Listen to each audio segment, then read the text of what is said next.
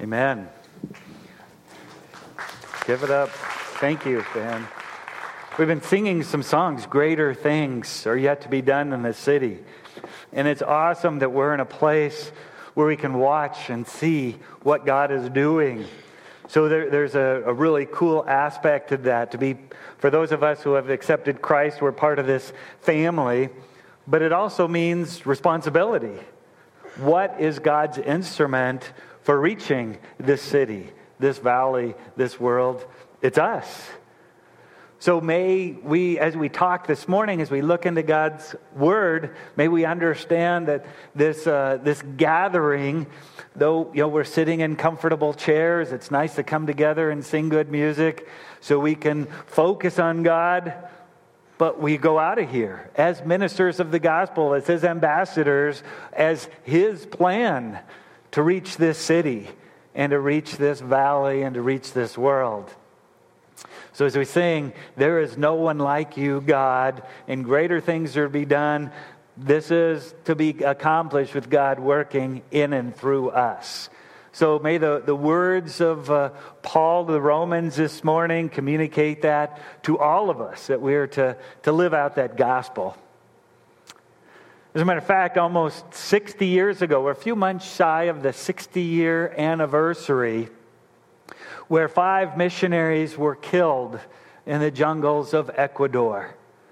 It was written about in the book Through Gates of Splendor, uh, written by Elisabeth Elliot.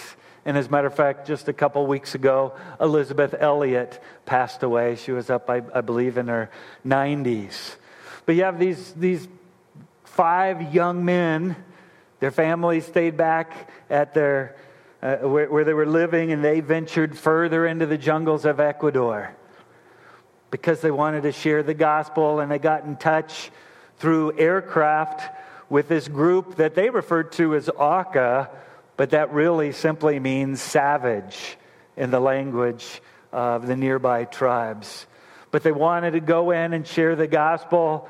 Uh, I shared last week that I was a, a, jungle pilot in the island of New Guinea for five years, and it took a pilot to take them back in there. They landed on a sandbar, and the five men got to meet these Auca Indians, and they were savage and brutal, savagely and brutally killed. It was also in the movie End of the Spear, which came out about five years ago. So we look at this, this tragedy, lives lost. And it wouldn't have been better for those, those kids, the, the widows, the, the children to have dads and families. What prompted these men and, and families just to move to Ecuador in the first place and then to go out into this difficult area? It, it's, it's Jesus. The answer is Jesus. I, I, don't, I still don't completely grasp this gospel story of God sending his son, of Jesus coming down. We think it's tough to go move into a jungle village and all that we'd be giving up. What was it like for Jesus to leave heaven and come and live in the dirt and the sin and the brokenness of this world? And to be tempted in ways that we are tempted and to be sinless. And then, and in a, another way that I can't understand, he willingly took the punishment that I deserved that you deserved on himself. And he chose to die. And he rose again, and as he left, he said, Go and make disciples of all nations. It's up to you all. And, and that's our role. That's why we're here. That's why Jesus isn't, hasn't come back yet, so that the gospel can go out into other areas. And this Elisabeth Elliot, whose husband was one of the five that was killed, she wrote about Through Gates of Splendor she and her family stayed. They stayed on and reached another tribe, and then they're finally to go, able to go in and reach these Auca with the gospel. And now we have the gospel known throughout that area. Church is there because people understood their role. People understood the importance of this message going out. As a matter of fact, before she died, Elisabeth Elliot, if you haven't read Through Gates of Splendor or any of her books, read those. Powerful stuff on what it means to be a Christian, what it means to have this passion to go tell this incredible story to others. She had a quote. She said, I have but one desire to live with reckless abandon for my Lord. Ah, I want that for me. I want that for all of us. As a matter of fact, that, that sounds like wild. That sounds like way out there. Live with reckless abandon. But actually, that's what it means to follow Jesus. It means to die to ourselves, our comfort, our own goals and dreams, and to tell everyone this awesome story about Jesus coming for us, rescuing us from our rebellion, and reestablishing that relationship with God through Jesus Christ. So I pray today that, that uh, we'll leave this, this place and go out with reckless abandon. That's how Elisabeth Elliot lived. And I think that's how Paul lived. We're going to be looking at Romans 15, verses 14 through 24. If you want to look it up in your Bibles, I'll have it up here on the screen. But I believe Paul lived with reckless abandon, and I believe this passage really inspired those five families to go into Ecuador to tell this gospel story that needed to be told. Now, in this story, in this letter to the Romans, Paul has just finished three missionary journeys. He went out and talked to areas that didn't have the gospel. As I'll share later, it wasn't easy. But he pressed forward because they've got to hear. And somebody's got to tell them, and why not me? He had this great mindset to press forward. He's been to many places. He's leaving Greece now for Jerusalem. And he wants this Roman church to be behind him as he goes out to other places. So we're going to be walking verse by verse as we look at this Spain or bust, as Paul is seeking to go out to the, the regions beyond, to the unreached. Why is he doing this? Because the gospel compelled him to go. And I will argue the gospel should compel, compel all of us. He wanted to go where it's not named. Last week we talked about what's it going to take? What's it going to take to reach the ends of the earth with the gospel?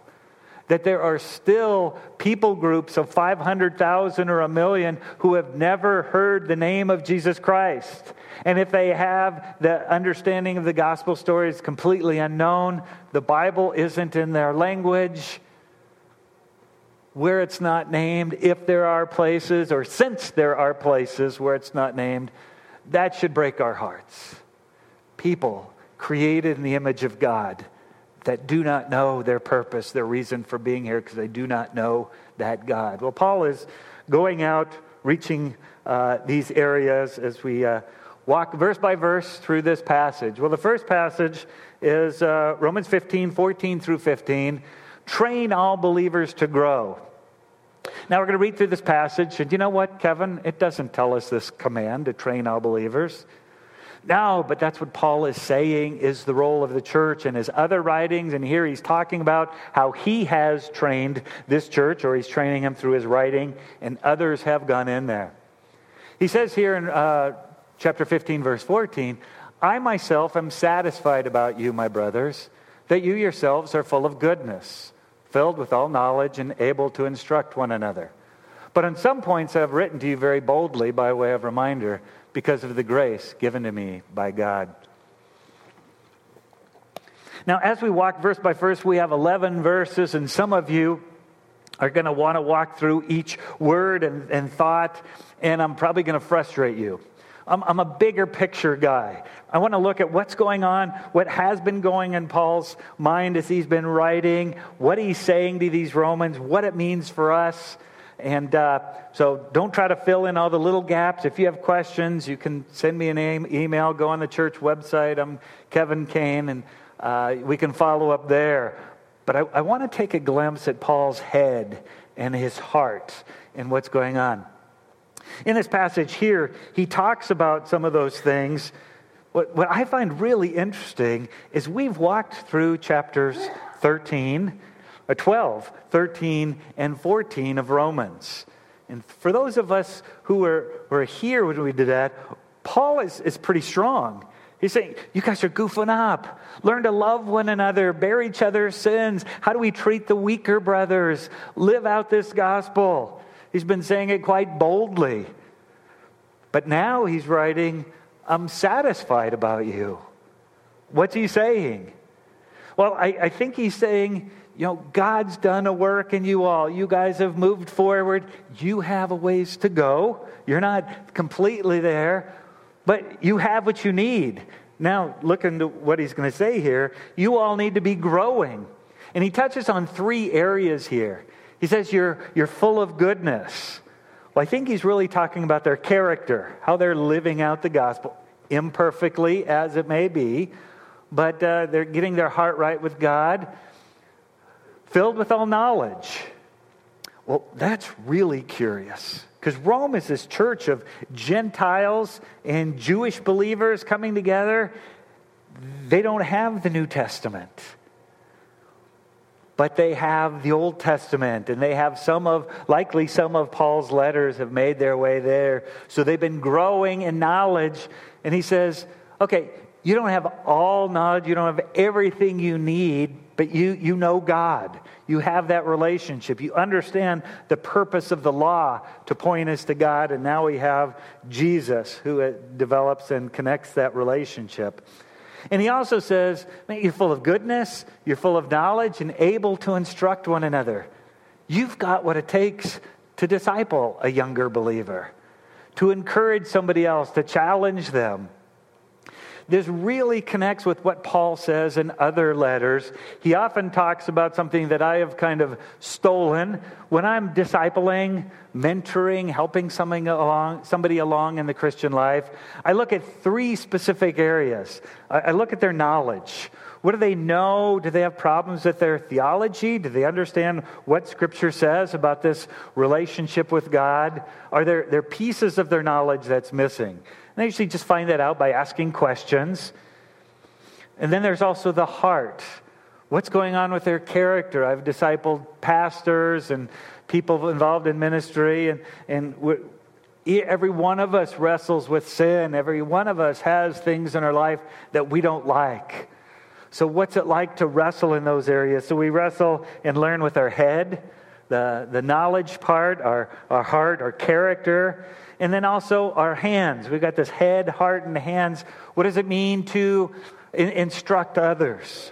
What does it mean to care for a disabled child and are Uniquely His program here at Olive Branch? Well, we have ways to do this training, and he's encouraging every believer to grow. And he mentions these three areas. He also mentions it in Colossians 1 9 through 10. And this is just basic discipleship. And see if you can pick up on the, the head, heart, and hands aspect.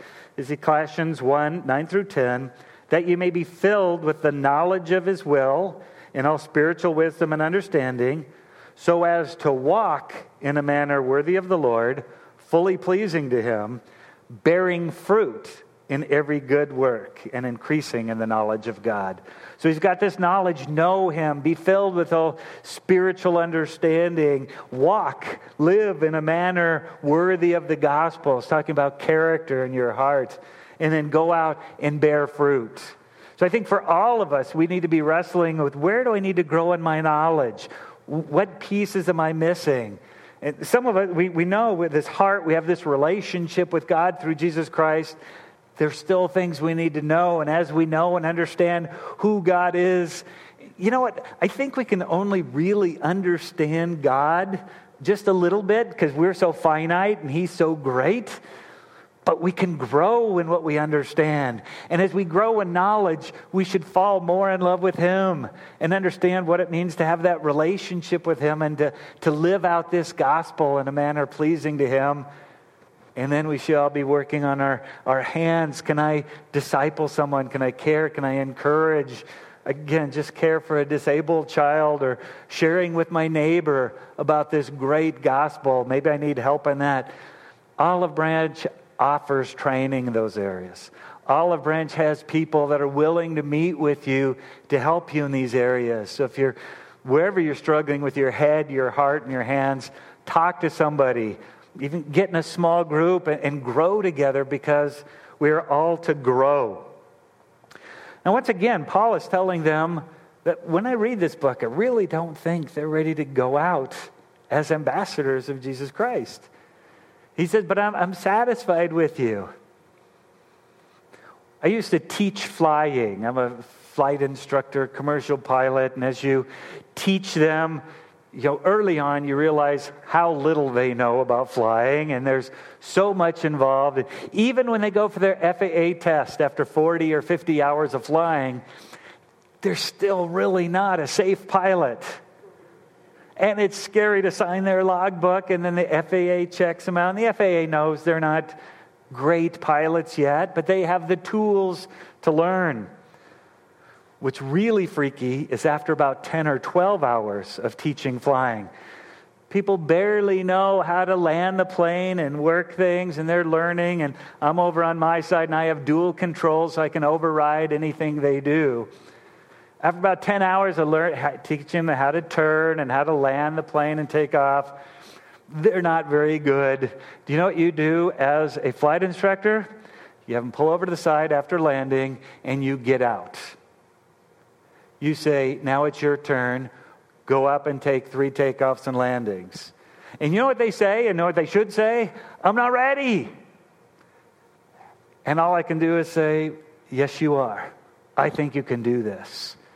And you know, I don't know how many people I taught, but I never had anybody crash an airplane. And some people, it was 15 hours before I got out and let them do these takeoffs and landings. But I demonstrated to them that they, they had what it took. All those first 15 hours, I was sitting next to them. I was there to override anything they did. By pushing them out, I didn't push them out of the plane, by me getting out of the plane and pushing them to do that, their confidence grew. They realized they could do it. Their, their knowledge and their ability to grow as a pilot skyrockets after you have them do their first solo flight. You have this little celebration, but it's really cool to see. I wonder if that's what Paul's doing here. He's written some strong things to them. It's kind of growing these areas, but you know what? I'm satisfied with where you are. You have enough knowledge, you have that, that character, that goodness, and you've got what it takes to instruct one another. So quit saying, oh, I need more, or I don't have this, or I'm not perfect in this area. Paul's encouraging to get out and do it.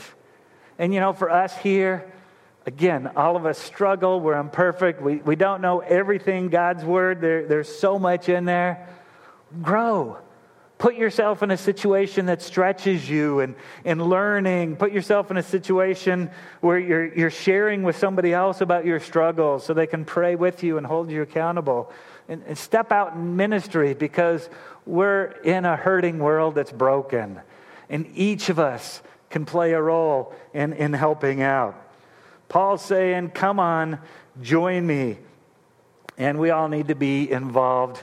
And when I talk a lot of times, and even as I was growing as a Christian, it was so easy to look at Christianity as this task list.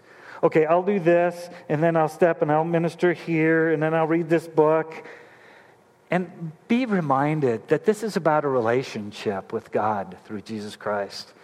He said, If you love me, you'll obey my commandments. So we need to fall in love with him and learn what's it going to take to reach the world and what's going to take to reach the city and step out as his disciples, as his ambassadors. We're all to be in, involved in being trained in, in growing and growing in our head and growing in the, the heart attitude and character and growing in our hands and how to serve others.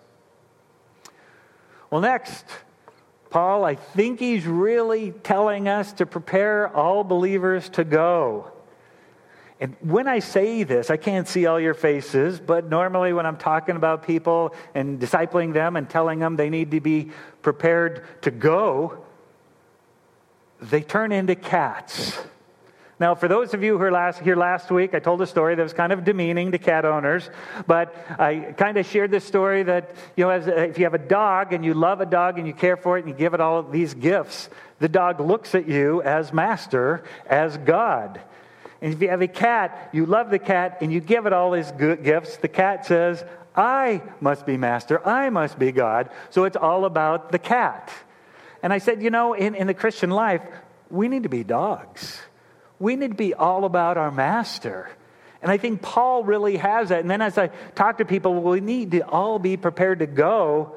I, I hear these cats saying, but that, I, I can't, be, I, I have a butt here and a butt there, and I, I don't know, it doesn't sound, and I'm not ready, and I don't have what I need to know, know and in my character, I'm really wrestling, and I certainly don't know how to go. And, well, we talked last week. And it said, God, we talked about that one piece that said, God is more interested in our availability than in our ability. And we'll see that in this next passage as well. Paul's continuing his thought in verse 16, saying, To be a minister of Christ Jesus to the Gentiles in the priestly service of the gospel of God, so that the offering of the Gentiles may be acceptable, sanctified by the Holy Spirit.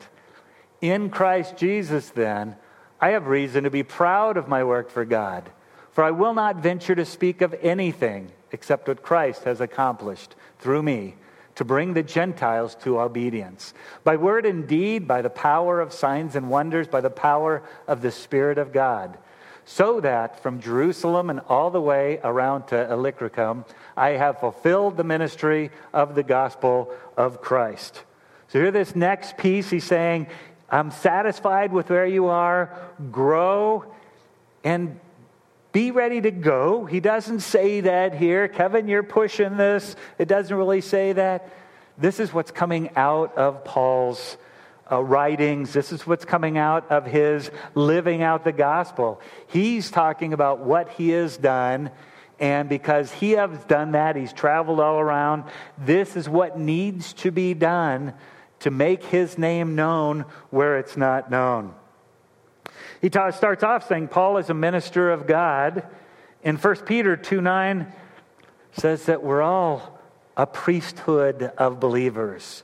We all have that role. Those of us who have given our lives to Jesus Christ are indwelled by the Holy Spirit, and we are his ambassadors. We are a group of ministers. We leave these doors at the end of this sermon ready to go out and minister this gospel, this great story that has to be told to the ends of the earth. And it really comes down to something we also talked about last week was this mindset. The mindset of people like Elisabeth Elliot, who for 90 plus years served our God, many of those years in a tribal village and living for our Lord with reckless abandon. And you know, I think Paul here has demonstrated his life in living with reckless abandon. We talked about Acts 5 last week, where the disciples were flogged for talking about Jesus. And they were told, don't talk about Jesus anymore. And they went out praising God that they were worthy to suffer shame for his name. And they had to still be hurting. You know what that next verse said? And they went out telling people about Jesus Christ. There's a mindset here. Paul's got this mindset where he's a minister of the gospel to go and reach the Gentiles, and that they, Gentiles who didn't understand this, this Jewish mes- message of this great creator God who had established these rules to point people to him, that there was this Messiah that was going to come.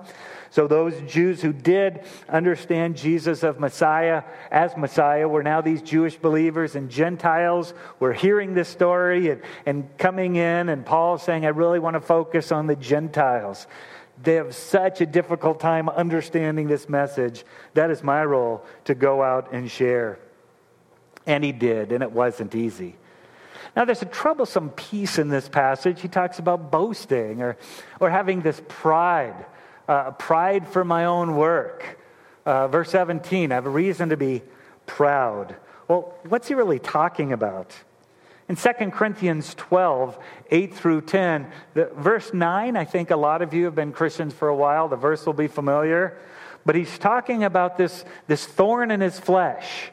And we don't know if that's something physical, and it may be as we look at the physical difficulties he went through. It could have been something spiritual, but he asked God to remove it, and God didn't.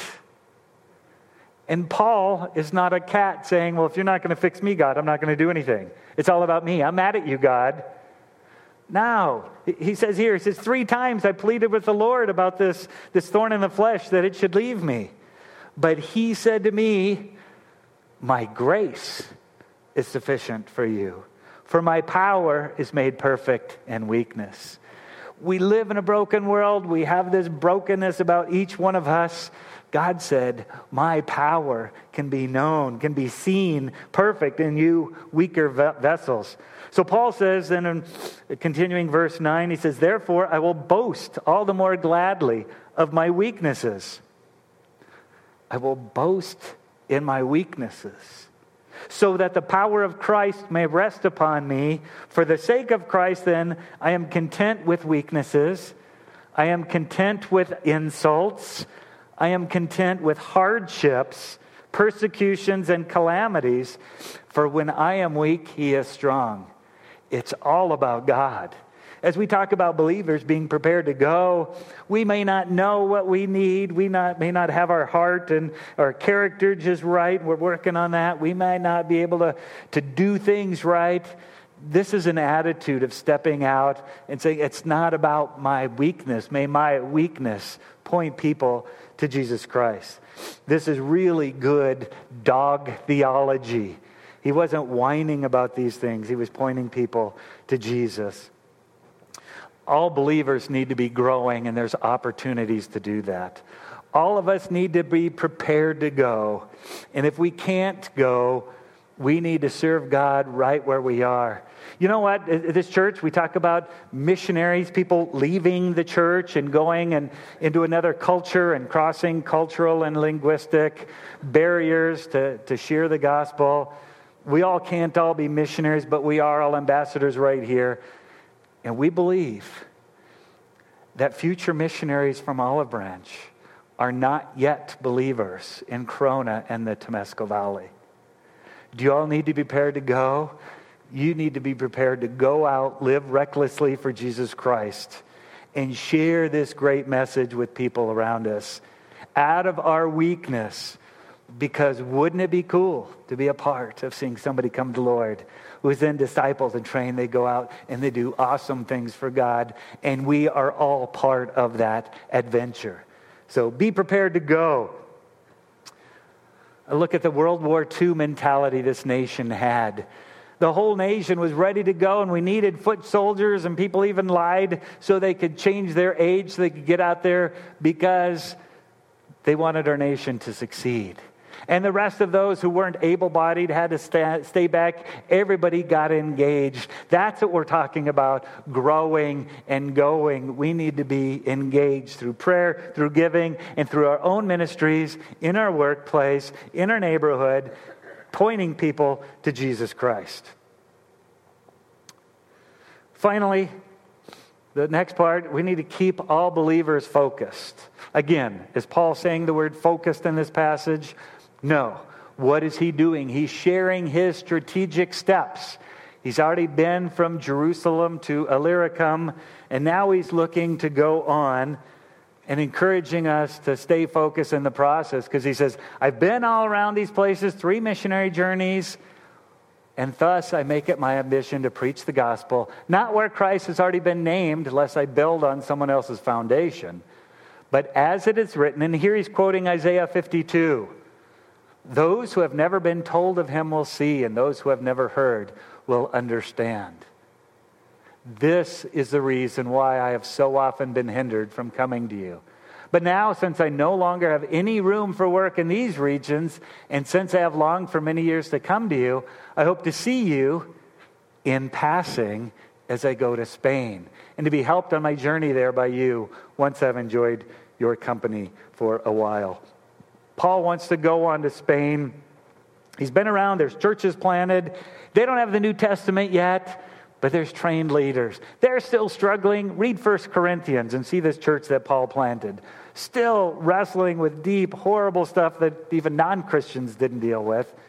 But he's saying, hey, this work is done. There's people in Spain who have never heard. Listen to this strategy. We go out and plant churches, and hopefully those churches grow and spread. And let's keep going as mature believers. Let's keep going where the gospel isn't known. And he's headed to Spain.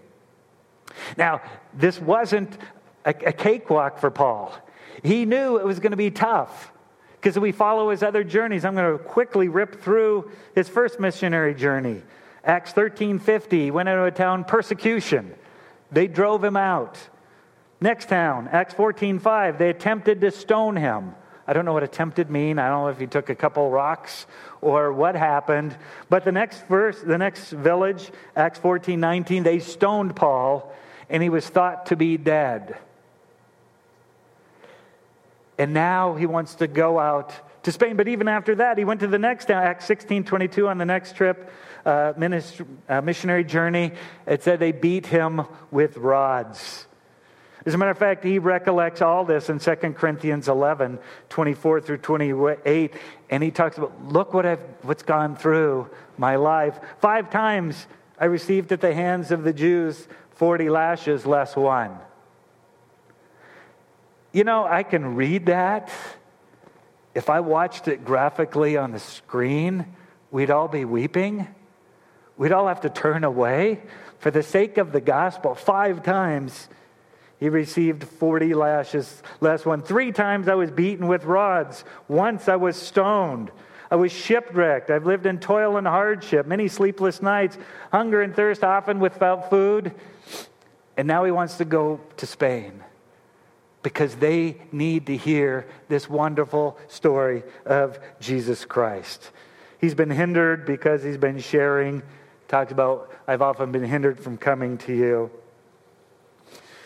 Sh- we've been talking about that this gospel going out. Some of our songs talk about the power of God's word. I remember talking to this village leader, Kure, in our village, who had given his life to Christ, and he talked about all we knew was the spirit world and we were so afraid. We were making sacrifices, sometimes living, living human sacrifices. In our village, we had people who had eaten people, cannibals, because they were afraid of the spirits, and that's how they felt they got more spirit power. And when this great story of Jesus came in, it answered so many questions. And it's cool to see Kure and others pressing forward with the gospel. Paul is going to this unreached area. We use that term today for those areas or those people groups that are less than 2% evangelical Christian. Where the gospel needs to go, sometimes it's 0%. Often when we talk about unreached, it's people groups that of 500,000 or a million that don't have the Bible in their language, that have no church and no or very few believers. We've got to press forward. We've got to stay focused on this task that we as a church haven't fulfilled. We need to move forward. We need to keep that out there. We need to be growing. We need to be pressed forward and going where we are and keep focused on this task. Well, how, how do we do that? Well, we can pray. There's books like Operation World, and this is a smaller resource called Pray for the World. It's got like one page or two pages on most of the countries of the world. You could read through this as you eat your, your meal and, and pray with your family. We also, up back in the foyer, have something called a prayer wall. You know, in Jerusalem, there's this prayer wall, and they have their prayer requests, and they insert them on pieces of paper and put them in the wall. Well, you, in the back of the seats in front of you, have little orange pieces of paper. Pull one out, write a prayer request, pray for your neighbor to know the gospel, because not only does he need Jesus, they may be future missionaries to unreached people groups. Or you might have an issue in your life, you can put your name on it, or you can leave it blank. But write out a prayer request, insert it in one of those little squares on that screen. And while you're there, grab another one from this morning and pray for somebody who's struggling as we lift up these things before the Lord as we realize that apart from the Holy Spirit living in us and apart from Him leading us, we can do nothing. Find somebody who can help you as you learn to wrestle with where you need to grow in knowledge with your head, or where you need to grow as you deal with sin and character in your heart. And if you need help in doing ministry, how you get your hands serving God, because that's our role as followers of Christ. That's how we live this life out with reckless abandon. We have a new ministry starting because there's some unreached people groups coming here. And we have a ministry to international students. I don't have a sign up. See me. But I want us to be just opening up our homes and hearts to people who are coming in around us. We firmly believe that future missionaries to the unreached are not yet believers. we all have a role as we grow, as we go, and as we stay focused. I'd like you all, I, I was going to have you walk through this challenge, this statement, as we commit our lives to Christ. And then I saw the last song. Now it's got a cool melody and it's easy to sway to the music and do all that. The words are powerful. As a matter of fact, I don't expect anybody in here to completely live up to it. But I want your heart to say, This is where I want to go. I want to do this. So may you sing that final song as yet another commitment to our Lord to keep on growing. Don't grow stagnant in this relationship. To go because He has empowered us as His ambassadors to go out. And let's keep our hearts and minds focused on the unreached. Let's pray. Father, thank you for this time together, for your word, for Paul's life, who went through things that I cannot imagine, but he pressed on because he stayed focused on where the needs were greatest. God, give us all a heart for you, and in falling in love with you, may we even more understand our role in living as Elisabeth Elliot did with reckless abandon. And it's not because of us or it's not something we do out of our strength. May we even learn to boast about our weaknesses because it should point people to you, not to us. Thank you for the opportunity and for empowering us with your spirit to do all that we need to do. In Jesus' precious name. Amen.